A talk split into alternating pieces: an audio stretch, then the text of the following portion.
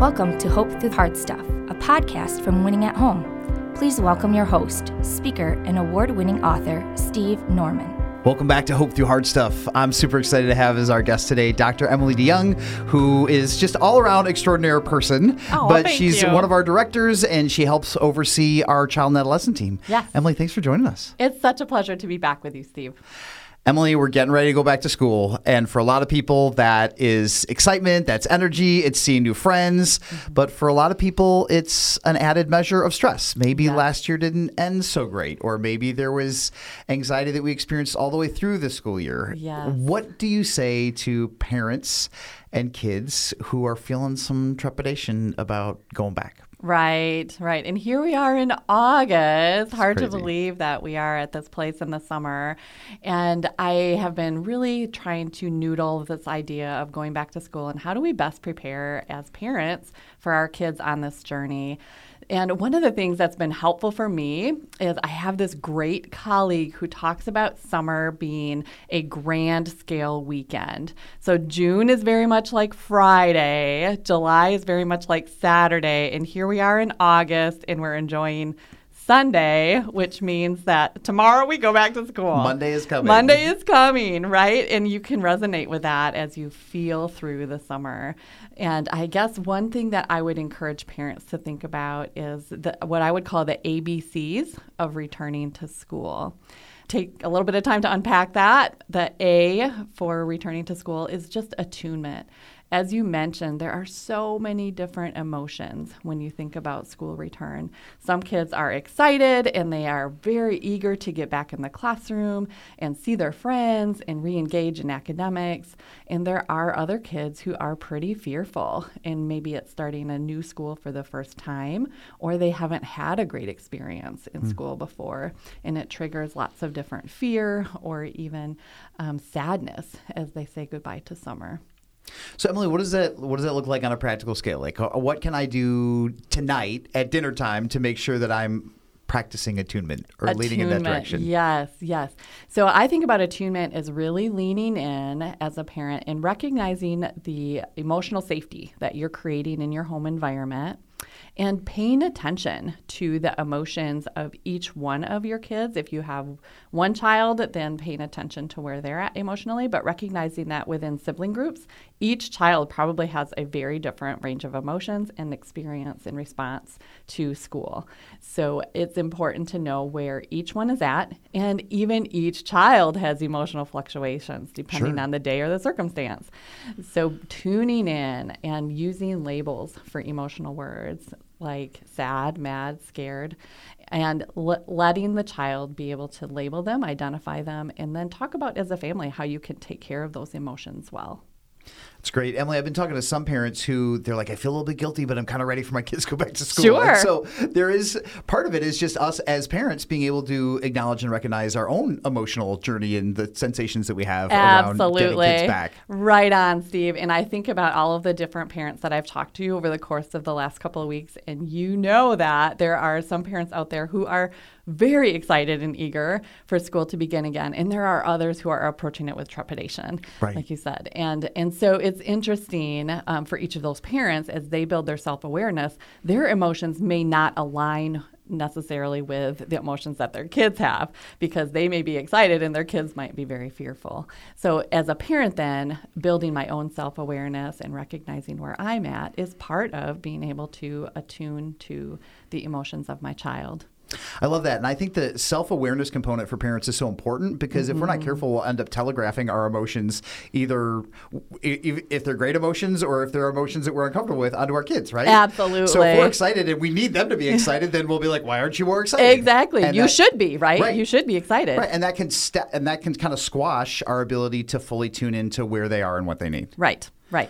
So paying attention not only to their words, but also their behaviors.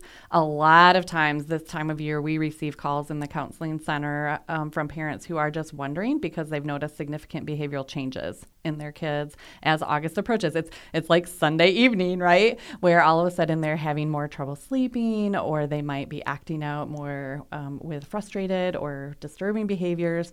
And then it's important to tune in and realize that their behaviors are communication. And what are they trying to tell about some of the upcoming transitions and changes.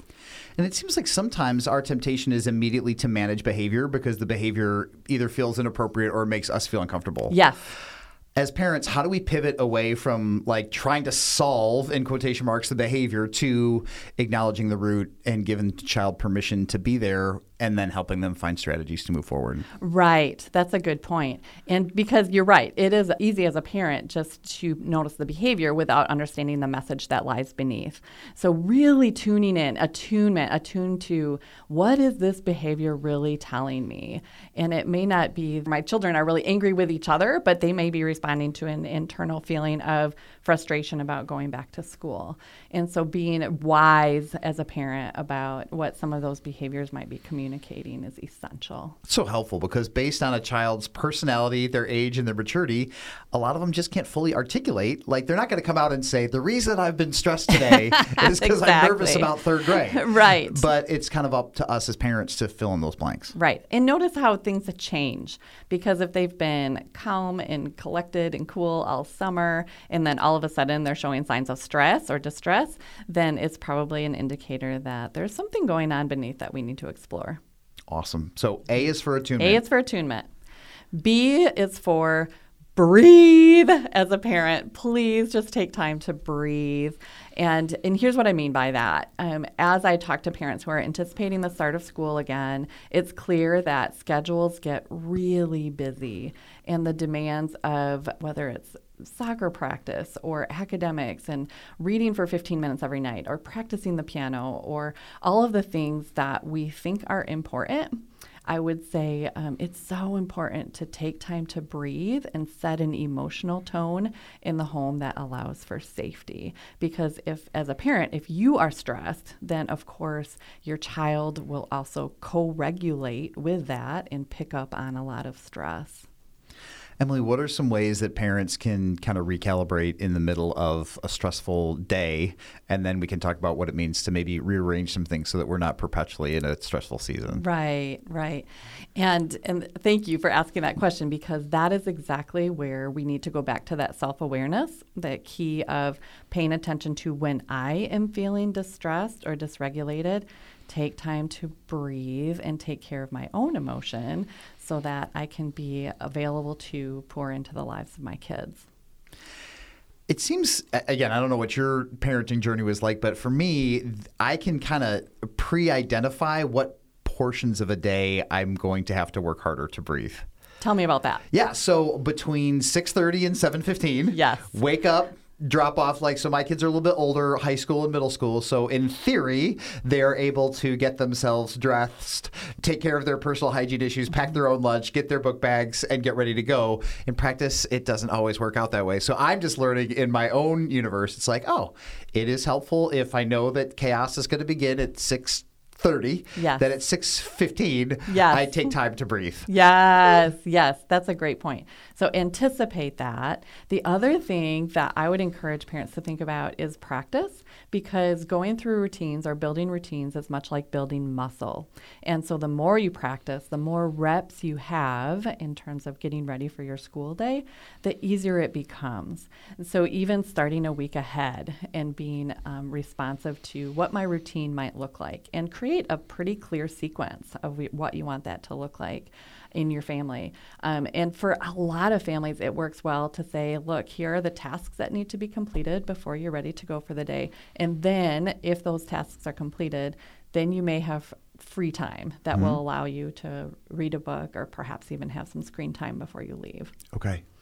So good. Emilie, I remember hearing some mentors say once when I was a younger parent that people would ask them, How do you do it all? And they had this great answer, which is, We don't. Uh-huh. Like there are, we just recognize that not every activity that you know either culture or our school district or our neighborhood says have to get crammed into a week or a month or a school year aren't always going to be realistic. Right. So we can give ourselves the gift of like we can't breathe without space, and if the calendar has us all jammed up without any space, it's it's going to make it hard for us to function from a position of like rest and reflection and wisdom. Yes, exactly. Which also gives parents permission to say no because there are lots and lots of invitations this time of year to to attend all of the meet the teacher events or the ice cream socials or um, all of those things that you mentioned that pack your calendar and make it so tight that there is no room to breathe and that can feel very suffocating so recognize that as a parent you, you don't have to attend every single event.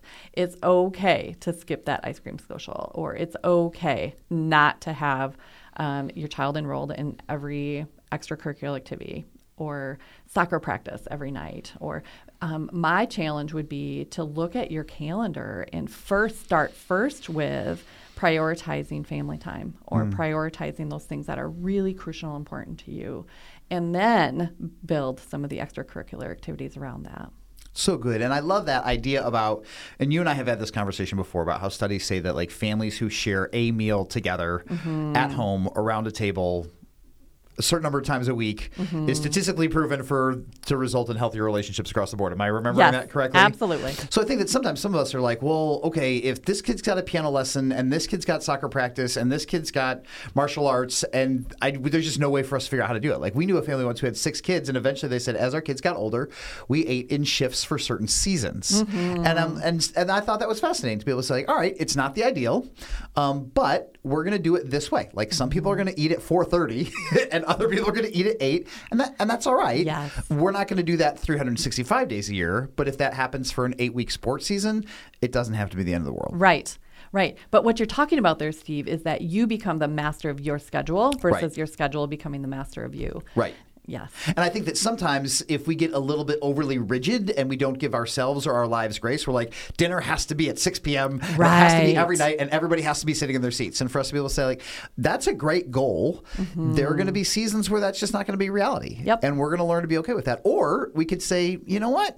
T ball is not going to be a priority this season. Mm-hmm. Dinner as exactly. a family is going to be a priority this season. Right. And I think it's, I love what you're saying because it's telling us as parents, when we breathe, we're reminded that A, God is in control. Mm-hmm. B, God loves our kids more than we do. Mm-hmm. C, God wants good for all of us. And D, we get a vote yes. in how our lives and schedules and family culture get to function. Right. And I think, Steve, each of those points deserve their own podcast, honestly. Right. Well, you come back okay. We'll, we can pull on that thread. Okay, sounds good. B is for breathe. Yes. What do you got for C? C is create community. Hmm. Community is so important for us as parents because a lot of times it creates a safe place where can, our own emotions can be validated if we're taking care of ourselves well. And it also allows us to build a team around our kids, creating a tribe that is for them. And I do think that kids need to hear that today that, that we do believe in them, we are for them.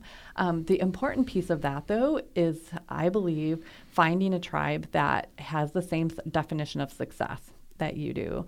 So when I think about success, for me, that is abiding in what God has for my kids each day, meaning that um, I want them to experience the abundant life that Jesus has promised them and to fully embrace what God has for them and their potential.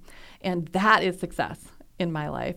And and so sure, it would be really sweet if um, maybe my kids enjoyed some success in academics or success in sports or success in theater and arts and those those are great. But in my mind, they're very secondary goals compared to a team that is surrounding them that is encouraging them to be more Christ-like. That's great, Emilie. I think one of the things I've been reading recently is that sometimes we as families, especially in certain church environments can be really nervous or skittish about being fully vulnerable with other people. Mm. And I think that sometimes we've all been a part of environments where we felt like there was an expectation to present a perfect picture of what our family right. did and how they operated. It seems like it's really important to have other families that we can be candid with to be able to say, I'm struggling here, I'm yes. hurting here, we're experiencing a setback here. Will you walk with us? Right. Yes, I agree with you entirely. And we all are accustomed to like the Instagram family, right? That they look yep. perfect on Instagram. But the reality is that just isn't life. We all struggle from one day to the next. And some days are days of celebration and victory, and other days are days of challenge and really feeling vulnerable and sad. So it's important to have people in your life who are comfortable with you in both settings and knowing that um, there is emotional safety to be able to say, hey, I am really struggling today. Can you just pray for me? Give it, that I will experience some peace and I'll be, have wisdom as I parent my kids. And creating that community really comes from being willing to be to take the first step and be vulnerable with someone else. Um, paying attention to their ability to be safe with you. Awesome. Emilie, where did you and John find those families when you were raising your kids?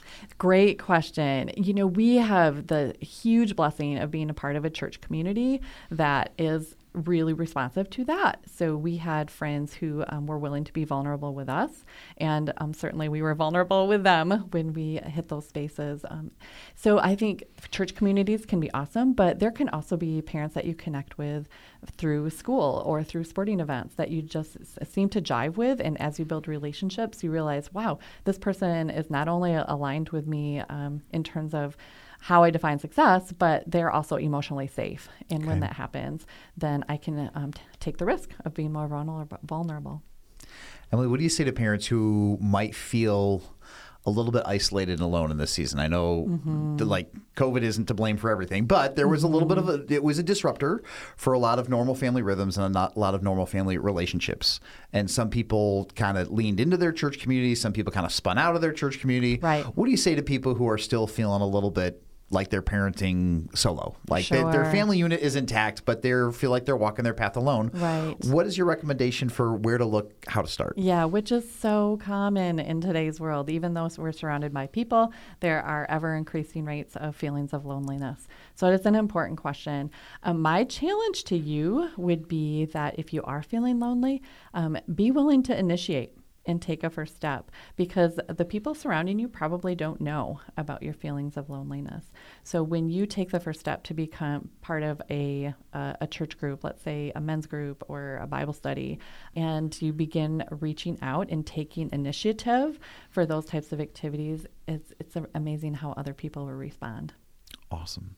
Emilie, thank you so much for joining us. Mm-hmm. Do you have any other kind of last insights for parents who are getting ready to send ship kids back off on the bus? Sure. Know that this is a season, it is temporary, and truly the days are short. Uh, the days are long and the years are short. they are. Uh huh. Yeah. So I think each day is valuable, each day is a gift, and um, see the best in your kids each day. Awesome. Emilie, thanks so much for your words of insight. And for those of you who are getting ready to send kids back to school, if you are needing resources that Winning at Home provides, please don't hesitate to reach out. To winningathome.org. Our coaches and counselors would be more than happy to talk to you mm-hmm. to determine next steps. Thanks so much for joining us. Thank we'll catch you. you next time. Thanks for listening to Hope Through the Hard Stuff. If you liked what you heard, please remember to subscribe to it, rate and review it, and then share it with others. Winning at Home offers hope through counseling and coaching, motivational speaking, community events, and other media resources. If you believe in what we do and want to support us in our mission, consider making a donation at winningathome.com.